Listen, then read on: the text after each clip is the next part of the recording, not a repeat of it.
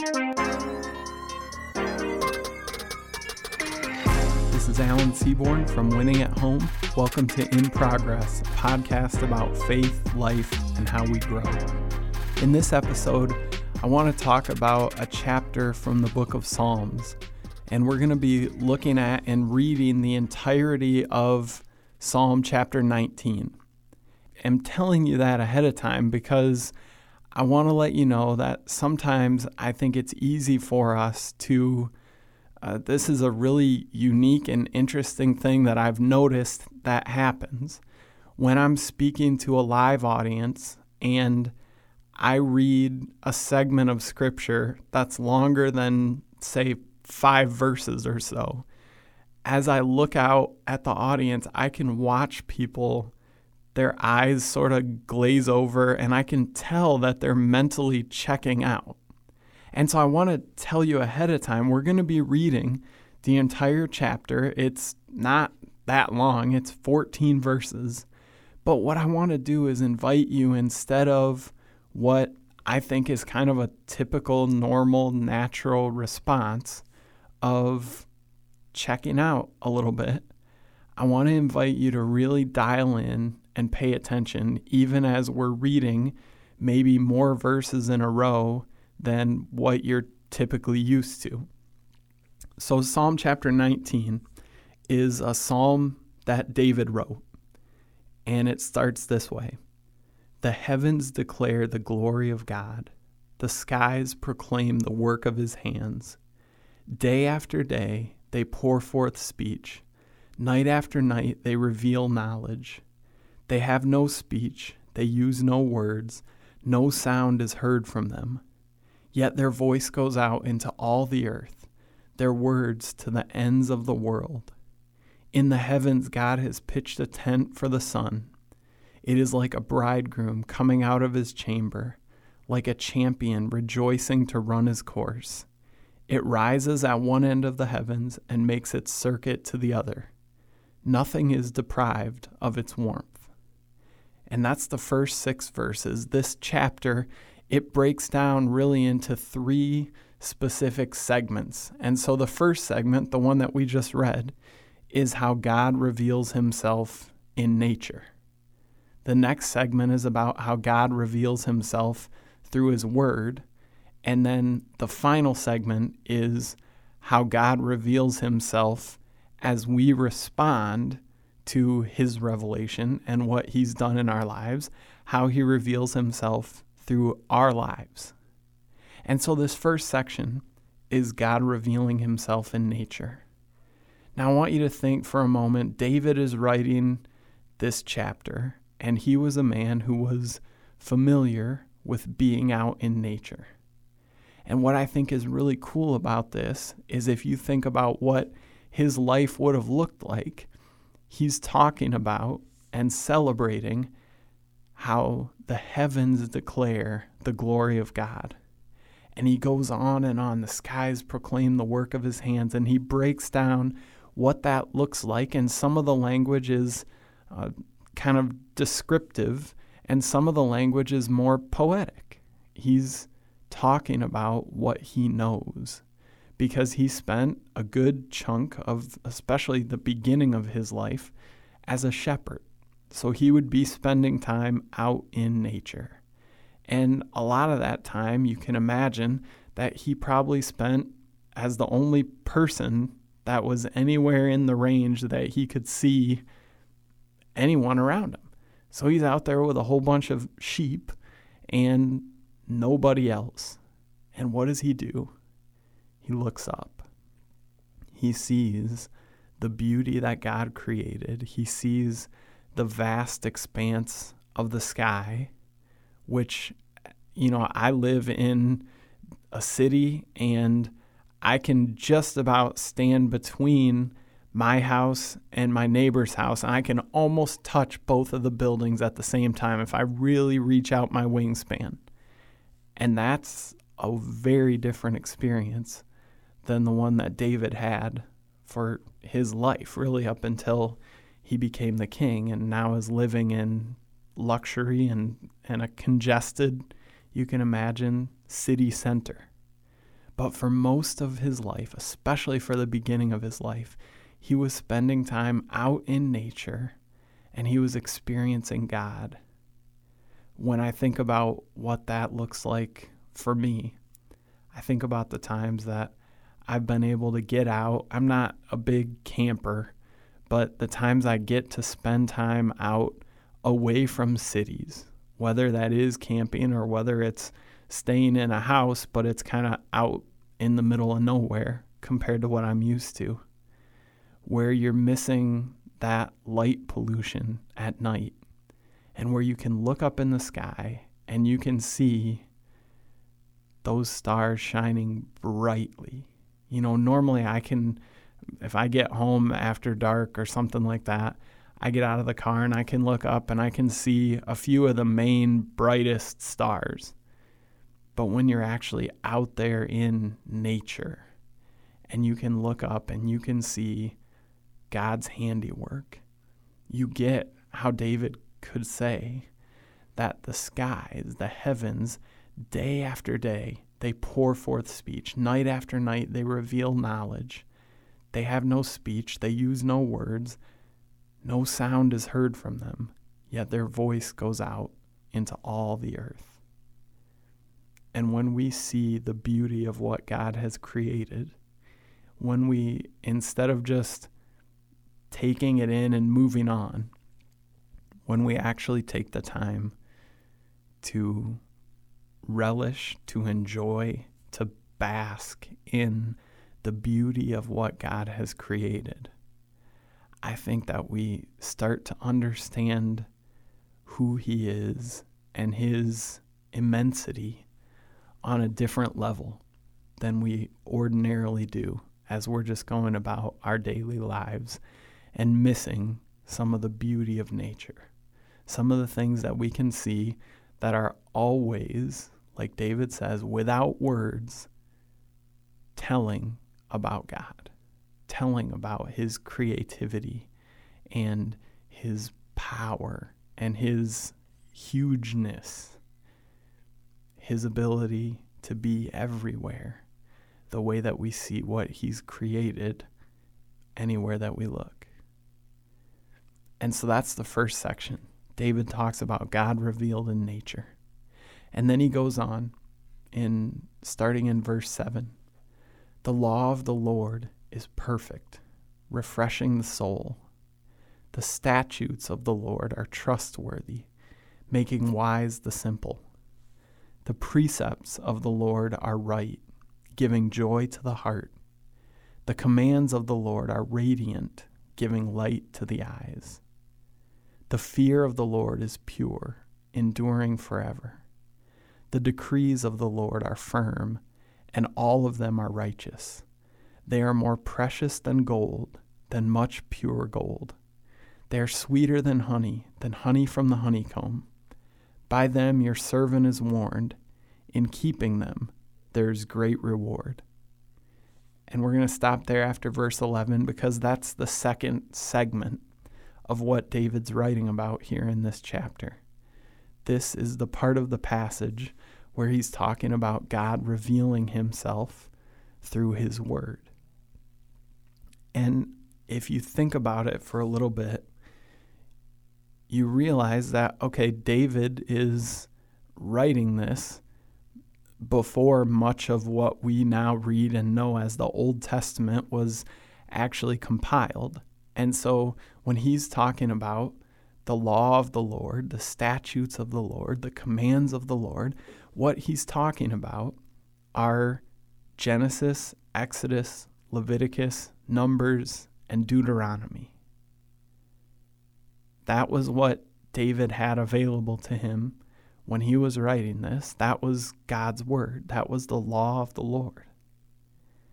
And I don't know about you, but I don't spend a lot of time reading through Genesis, Exodus, Leviticus, Numbers, and Deuteronomy and thinking, wow, a lot of these words are more precious than gold, sweeter than honey.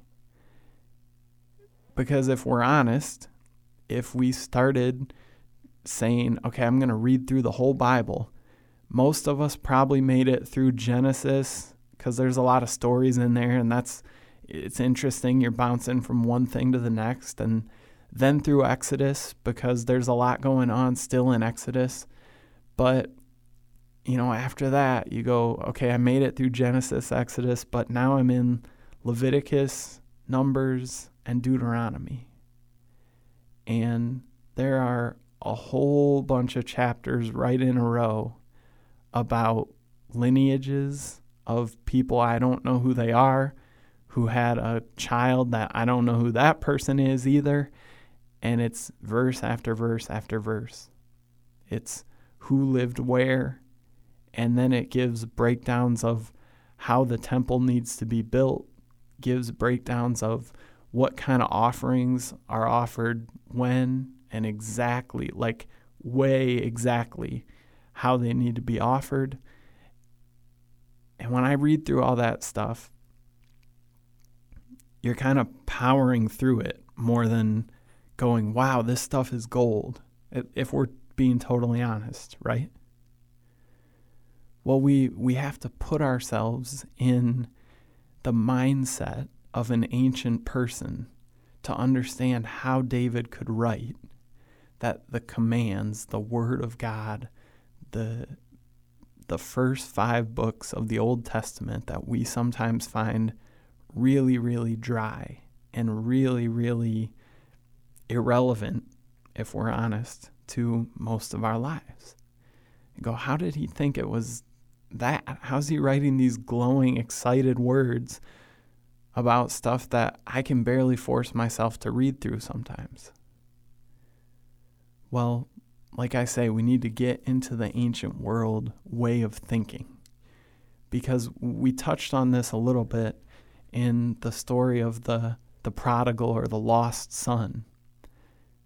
But the ancient people were so much more reliant than we are today on famine not happening, on drought not happening, on herds and flocks not getting diseases or not growing healthy and strong for whatever reason, because this was the way that they survived.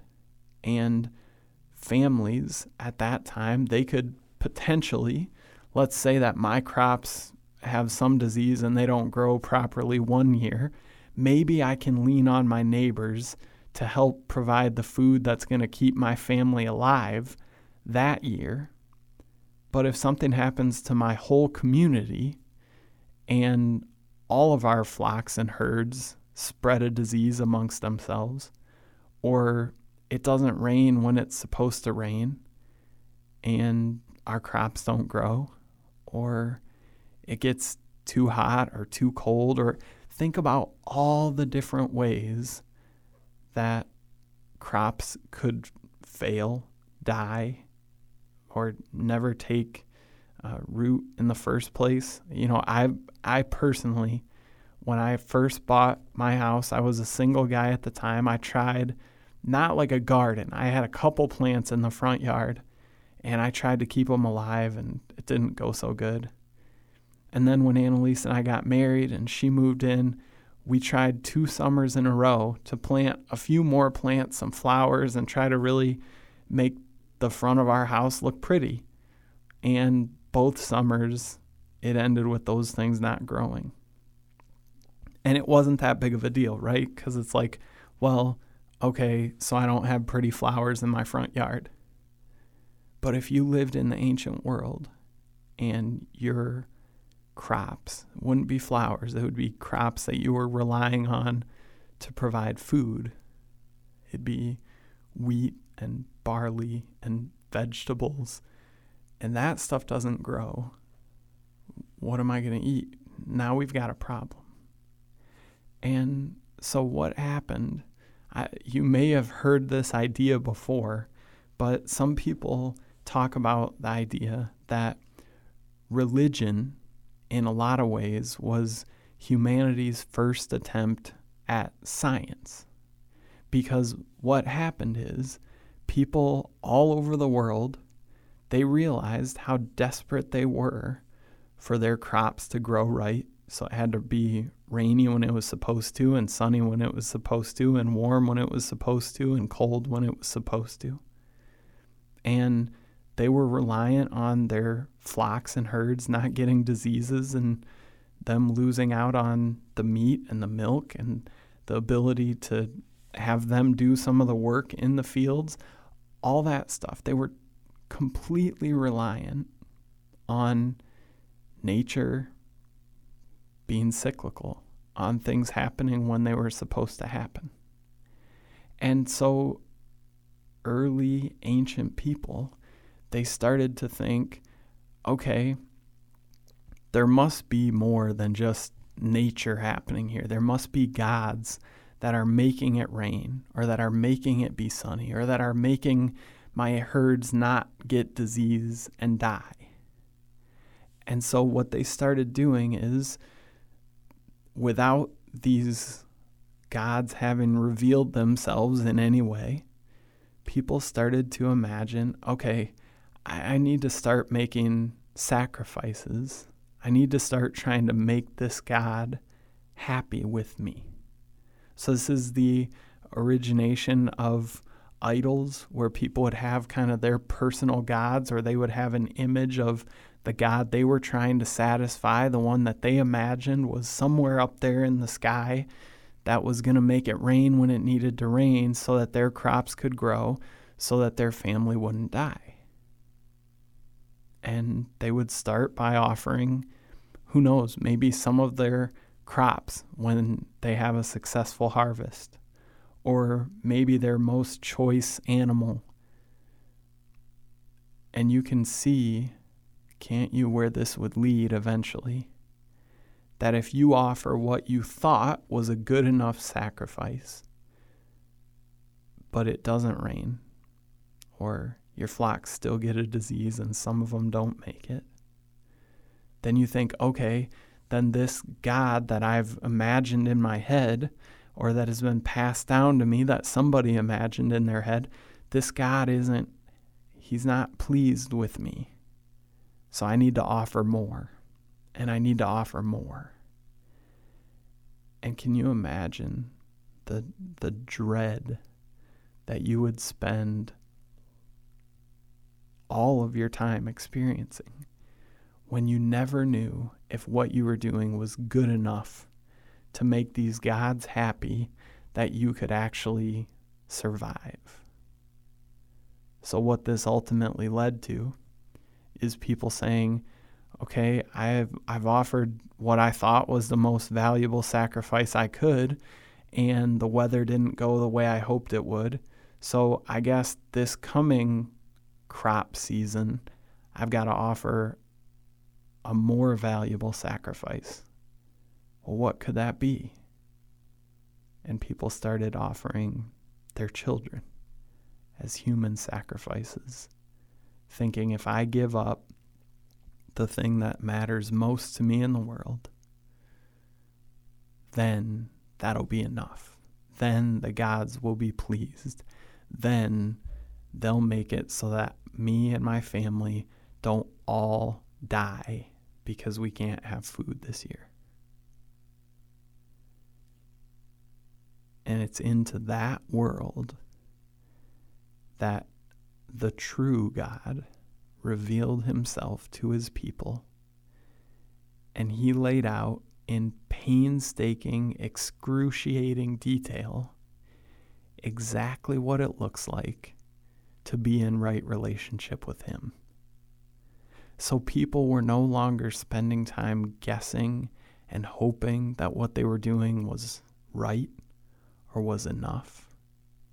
God said, I want you to build the temple, these exact dimensions, and I want it to be made out of this exact material, and I want it to be laid out exactly this way.